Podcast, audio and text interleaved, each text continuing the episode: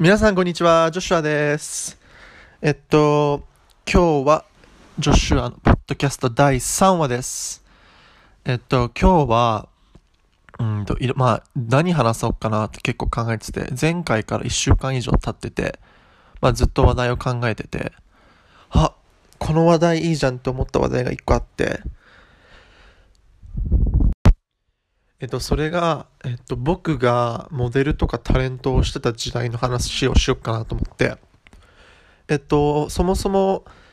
えっと、そこの話をあんまりしてなかったと思うんだけど、えっと、僕は実は、えっと、高校生を卒業した後、2014年ぐらいに卒業した後に、モデルとかタレント活動をし始めて、そこから5年ぐらい、あの、ま、したりしなかったりな期間があったりして、えっと、モデルとかタレントの、をしてたんだけど、まあ、途中でいろいろどっか違うとこに行ったりとかもして、すごいなんか自由人してたんだけど、で、なんで始めることになったのかとか、うん、どうして辞めることになったのかとか、なんか、いろんな、どんな経験をしたのかとか、どういうことを感じ、どんなことがあり、とか、そういう話をしていけたらなと思います。まあ、とりあえずなんで芸能界、まあ、芸能界って言っても本当にその、もう本当に端くれみたいな感じだったけど、その、どうして芸能界に入ろうと思ったのかっていうのが、まあ、小さい頃からすっごい日本の芸能界にすごい憧れてて、まあもちろんヘキサゴンとかそういうのすごい見てたし、まあヘキサゴンだけじゃないけど、もうとにかく超超超テレビっ子で、しかももともとすごい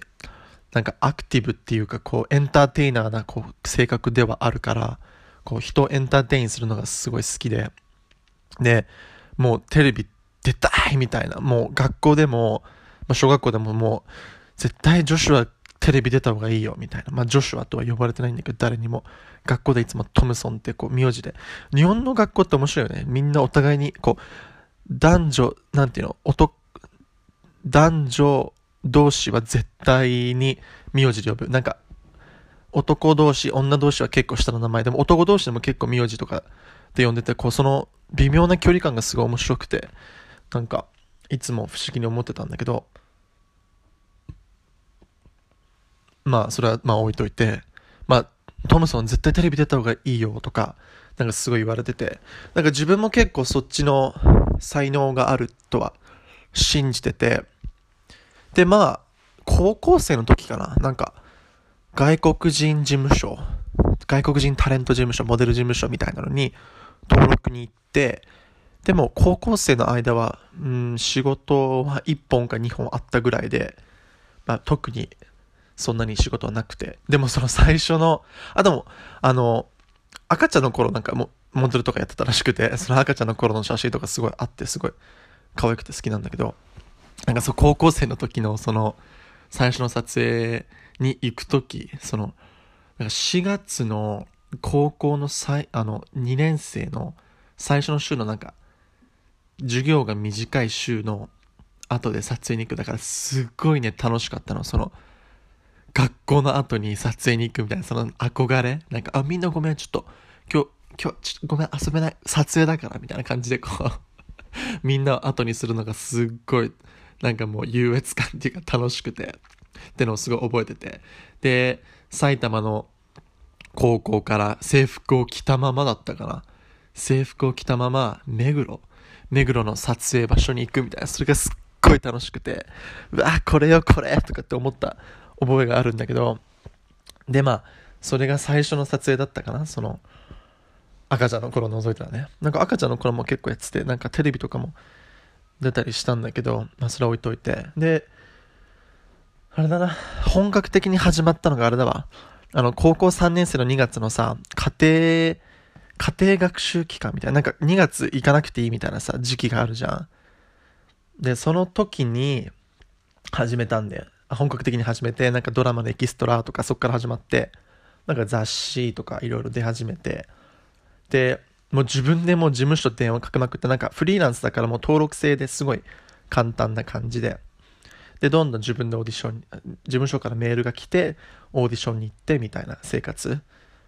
で、その2月で結構、結構な本数の仕事をして今思うと、高校生ながらの普通の社会人並みの稼ぎがあったって今思うとすごいなんかびっくりな感じなんだけど、で、その後、あの、ニュージーランドに1ヶ月だけ行って、まあ、本当は1年間行くはずだったんだけど、そのニュージーランドの留学、1年間だけ行くはずだったのね、その高校卒業した後。でもまあいろいろあって、1ヶ月旅行みたいな。で、その当時お姉ちゃんがニュージーランドに住んでたからお姉ちゃんと一緒に1ヶ月住むみたいなことを1ヶ月して日本に戻ってきてもモデルがっつり始まるみたいな。で、そっから始まりも、まあ、いろんな仕事したよね。もう、もういろんな有名な女優さん、俳優さんとも仕事したし、いろんなミュージックビデオ出たし、まあ別に名前言ってもいいんだろうから、まあいっぱい名前出していくけど、まあ例えば最初、最、一番最初にこう、すごい近くで共演したのは仲間由紀恵さんだったかな。すごい覚えてる。あ、こういうことができる仕事なんだと思って。なんか、あ、もう昔から極戦？もう俺極戦ゴリゴリの世代だからもう、小学校の時に見てたあの極戦の仲間由紀夫と今目の前で、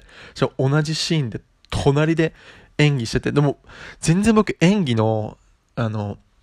勉強とか全くせずに、もういきなり現場で学ぶみたいな感じで、まあ人の真似をするのは得意っていうか、見よう見真似で何かこう、やるのは得意だから、なんかなんとなくやってて、で別に演技に文句言われたことはなかったし、指摘をされたこともあまりなかったから、別に下手ではないんだろうな、ぐらいな感覚でやってたけど、でもその現場とかオーディションを繰り返すうちにどんどんこう、自分の演技が上手くなってくるのはまあ気づいてはいたかな。でもやっぱりどこかでその演技を120%で楽しんでるっていう気持ちはなくて、どっかでこう、すっごいストレスになってるというか、こう、自分じゃないものになって、しかもそれを120で演じきるあのストレスったら、もう、すごくて、今思うとね。でも、でもその、それをや、それと同時にそれをやってる時のあの爆発力とか、出るアドレナリンがすごくて。だから撮影終わった帰り道とか、もう脳がもう甘いものめっちゃ欲しがるし、もうアップアップになってるからもうなんかそのアップアップになったものを出さないと家に帰れないからわざと歩いて帰ったりとか、もうスタバ行ってチャイティーラテのもうくす、超甘いチャイティーラテを ガブ飲みしたりとかなんかもうそれぐらいもうなんかすごいアップアップになっちゃってて、あ、それね、毎回演技をすることによってこう、アドレナリンがブワーって出て、もう脳も酸欠 酸欠になってたのかな？よくわかんないけど。で、だから相当体にはストレスだったんだろうなーって今思うと思うんだけど、でも、例えばキャリーパミュパミュのミュージックビデオに出て、その後一緒にミュージックステーションに出たりとか、マクドナルドの CM にセリフありで出たりとか、まあ、セリフっつっても 本当に一言とか、まあ、トヨタの CM にも出たし、なんか、キャノンとかも出たし、まあ、とにかくいろいろ、いろいろ、本当にいろんなことやって、もう、絶対に見ることができなかっただろうっていう景色もいっぱい見ることができて、で、いろんな撮影現場にも行き、もうなんか違う世界をあちこんなにも違う世界があるんだっていうのはすごく感じてまあでもやっぱり将来ずっとこれをやっていくわけにもいかないしずっとこれをやるやらないとは思ってたけどまあどっかでその成功したいって気持ちはあったけどでもそれと同時に別にこれで成功しか別に他のことてかこれが一生できるわけじゃないし、ずっと若いわけじゃないし、だからどっかで自分のビジネスをやるか、違うことをしないとダメだよね、みたいな感じの気持ちにはなってて。で、しかもなんかこう、なんだっけ、あ、あれもやったんだわ。なんか、神奈川 TV 系、テレビ神奈川のお昼の 2, 2時間の生放送番組の、で、2のパネラーとして、各、各週の金曜日に出てて、いや、そこで自分の英語を教えるコーナー持ってたんだけど、もうこれがとにかくストレスで、もうなんだろう、まあ、まだ19歳だったってのもあるんだけど、全然、初めての生放送、初めてのテレビ、もう、初めての、初めて英語を教えるとか、なんかもう初めてが全部続いて、しかも生放送で、しかも誰も知らないし、ももちろんね、もう、もう、なんだろう、あの、セリフというかその台本を1日前、あの前日、なんか火曜、火曜日とかに渡されて、それを3日とかで詰め込むんだけど、前日の夜はもう寝ずにもう覚えて、もう寝れなくてしかも。で、しかも埼玉の家から横浜まで朝行き、準備しいのみたいな感じだったんだけど、もうだからそれが、とにかくその生放送の番組がストレスで、まあ、すっごく楽しかったけど、自分の本当のキャラクターが全然出せなくて、なんか、共演者とかも、なんか共演者とも馬が合わずに、なんか、自分のキャラを引き出してくれる人もいないし、なんかわざわざ自分のキャラを出したいとも思える環境でもないみたいな。すごい自分はもう、もうピタリとハマればもうすんごい、なんか、力を出せるタイプなんだけど、もう全然今思うと全然ピタリとハマってなかったんだなと思って、まあそういうこともやり、で、最終的には番組のスタッフからなんか切られちゃって、多分全然俺も本領発揮できてなかったし、多分一緒にやってたコメンテーターの人も俺と馬が合わないってのも多分気づいて番組側に多分なんか言ったんだろうし、だって最後ね、誰とは言わない結構有名な人に、あの、で、その最後の、最後の俺が出演日の生放送の日に、お母さんといとこが番組を見に来てくれてて、そのスタジオに。で、お母さんが結構なんか、いい仕事をして、なんかお母さんの方にこう、カメラ向けてお母さんなんか結構面白いことしたんだけど、その共演者が、なんか、ジョシュアもあれぐらい面白かったらいいのにね、みたいな感じのこと言ってきたの。なんか、ジョシュアもあれぐらい才能あったらよかったね、みたいな感じのこと言ってきて、うわーみたいな。こん、そんなこと言うんだと思って、テレビ、もう、それ電波乗っけろよと思って、その今言ったこと乗っけて言ってみろやと思ったけど、もちろんその人は自分のイメージ守るために絶対言わないだろうけど、まあそういうこともこう、言われたりとか、とにかくそう、競争が激しい芸能界で、自分が、自分のポジションを見失ってて、120%でやりたいことじゃないのに、どうしてそこまでやってるんだろうっていうのはずっと疑問に抱いてて、でもそれと同時にすんごい、ハマるときはすごいハマってピタリと超輝くし、すっごい楽しいし、だからもうそれの間に挟まれてジレンマでみたいな感じで、まあ、のこのこと5年ぐらいやり、去年かなで、もう、いや、2年前か、2年前のこの時期に、なんか、イギリスに行くって決めて、夏の間だけ行ったんだよね。なんかもういろいろ自分がわかんなくて、もうよくある自分探しの旅みたいなやつをしに行って、で、本当に自分探しってあるんだなってぐらいにびっくりしたんだけど、本当に自分、イギリスに行って、まあ、ブライトンっていう街に住んだんだけど、自分を、なんか自分がどういう、なんか自分の本当の性格が出せて、しかもすごい、なんか自分をなんか純粋に楽しんでくれる友達も出会にも出会えたし、素敵な人にもたくさん出会えたし、自分らしく生きれたし、なんかそこですごいいろんなものが吹っ切れて取れて、でも本当に楽しくて、まあそれは別の時にまた詳しく話すんだけど、で、また日本に戻って少しまたモデルとかタレントとかやって、やっぱりまたイギリス行きたいなと思って去年行って、というかその時にあ、てか多分その2年前にその NGO ワーク、その海外開発支援みたいな仕事とかに興味を持ち始めて、そこで、あ自分はやっぱり、まあ小さい頃からの夢でもあったけど、やっぱりそっちの道に進みたいんだなって気づいた時にいろんなこう重荷が取れたっていうか、今まではっきりと何がしたいか分からずに、モデルとかタレント業こう突っ走ってやってたけど、その自分がやりたいことが分かった途端にすごい重荷が取れたような気がして、で、去年その勉強しにロンドンに行って、みたいな感じで結局、まあ、今のところだけどモデル業そこで終止符が打たれたんだけど、まあ、そうね、とにかく本当に さっきが同じこと言ってくいろんな、もうなんだろう、もうな、何が一番、もう、一番、今まで一番楽しかった撮影が一個あって、それがなんかユニクロの CM だったんだけど、なんか俺はシェフの役でシェフの格好してて、そのシェフの格好しながら、もう8月の埼玉の奥地ね、だから、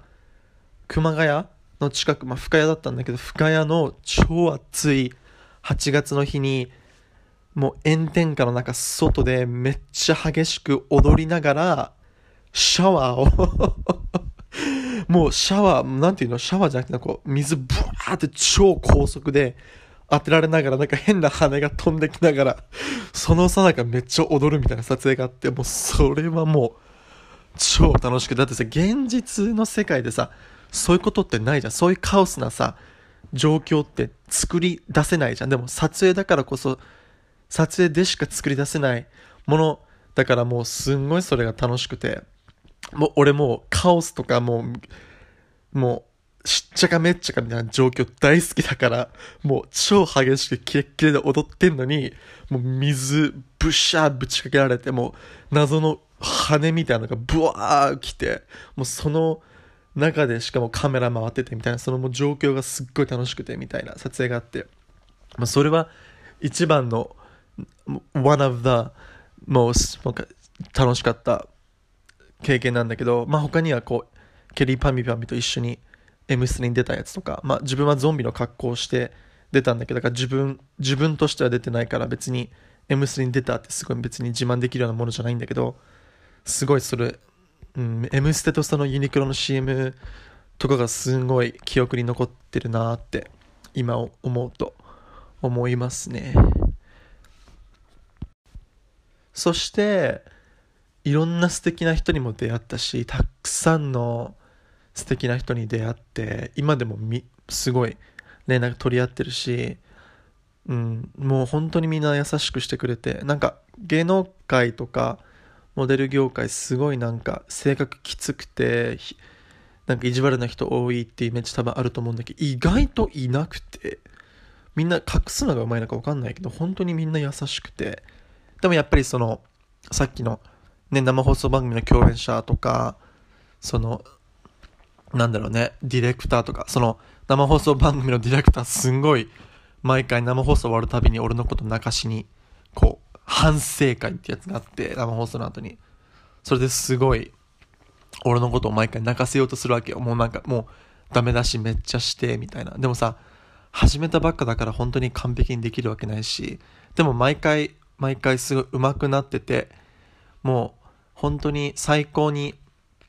上手くなってできるってなったところで切られちゃったからすごい残念だったんだけど、とにかくさ、あのディレクターはすごい意地悪だったね。なんかもう俺のこと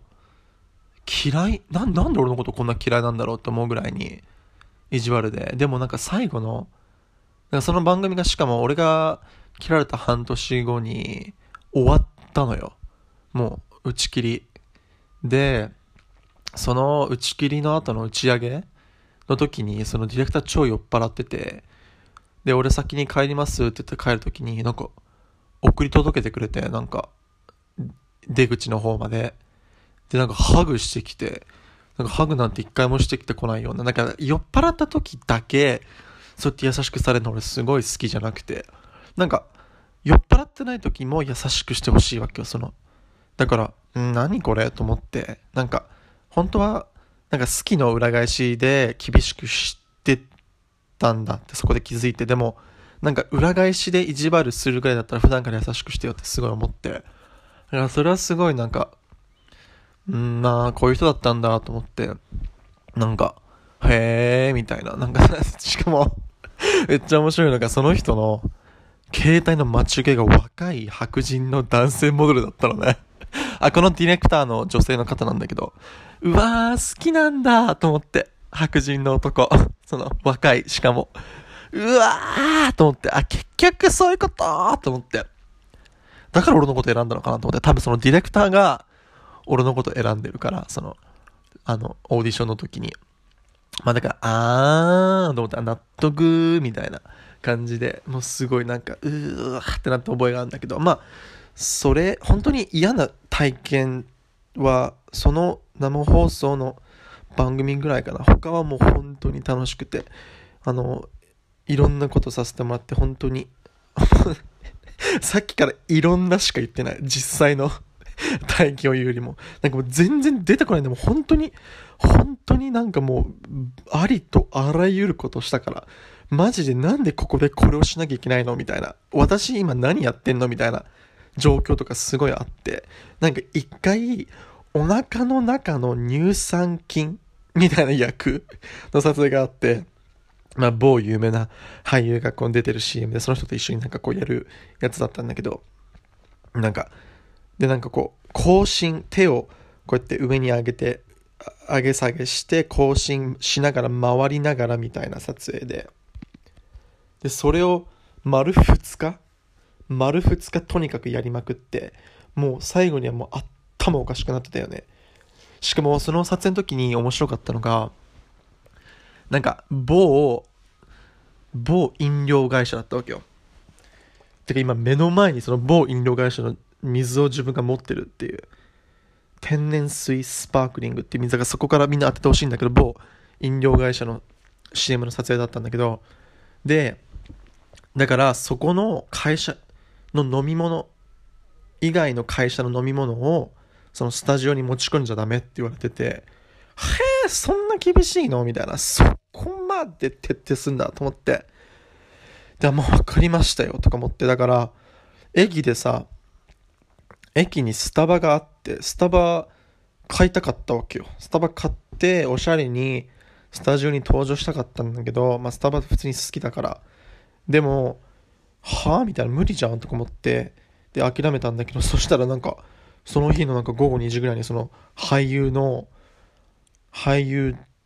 人その俳優の団体がなんか普通にスタバからなんかめっちゃいろいろ買って、そスタジオに持ち込んでた、はぁみたいな。なんで、なんで俳優スタバ飲めて俺たち持ち込んじゃいけないのと思って、何その3何ですかとか思って、まあそういう、だからその明らかなその、なんていうのそれ区別差別そのね扱いの差をそこで結構感じたなーって今思うと思いますね。まあ、そんなこんなで、これが僕のモデルタレント業の話だったんだけど、まあ多分これからもっといろんな経験するし、でもその中で本当にこの経験はもう超大事で、いろんな人に会うことって超大事だし、その、毎回毎日違う人たちと仕事することによってこういろんなね人たちと会っていろんなこうとにかくたくさんのいろんな種類の人間と会うことがどれだけ大事かっていうのをすごい学んでであのあれだね。適応いろんな新しい環境に適応する力がすごいついたと思う毎回チーム違うし毎回違うしいろんな人と毎回同じ会話しなきゃいけないし毎回こういろんないろんな話題いろんなパターン全然違うパターン。だから飽きないんだけど疲れる。逆に。その毎回同じじゃないからっていうそのそれがあって。てかさ今回のポッドキャストでいろんなって何回言ったか誰か数えてみて。とにかくめっちゃ言ったと思う。いろんな、いろんな、いろんな、いろんな、みたいな。もう、もう何回、あの、数えて、僕に回数を教えてくれた人に、えー、っと、チョコレート差し上げます。イェイ住所、お名前を送ってくだされば、チョコレート送ります。遅めのバレンタインチョコを。まあ、とにかく、あの、このモデルとかタレントの経験談、これ、このポッドキャストでこれからも多分いろいろ登場するから、あの、思い出し次第、たくさん、またその、まあ本当に、今日話した以上にもうたくさんのことしてるから、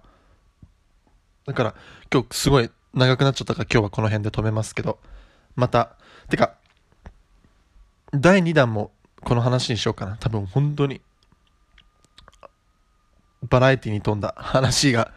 たくさんできる話題であるから、また次回この話をしていきます。それでは、この辺でバイバーイ。チャオチャオ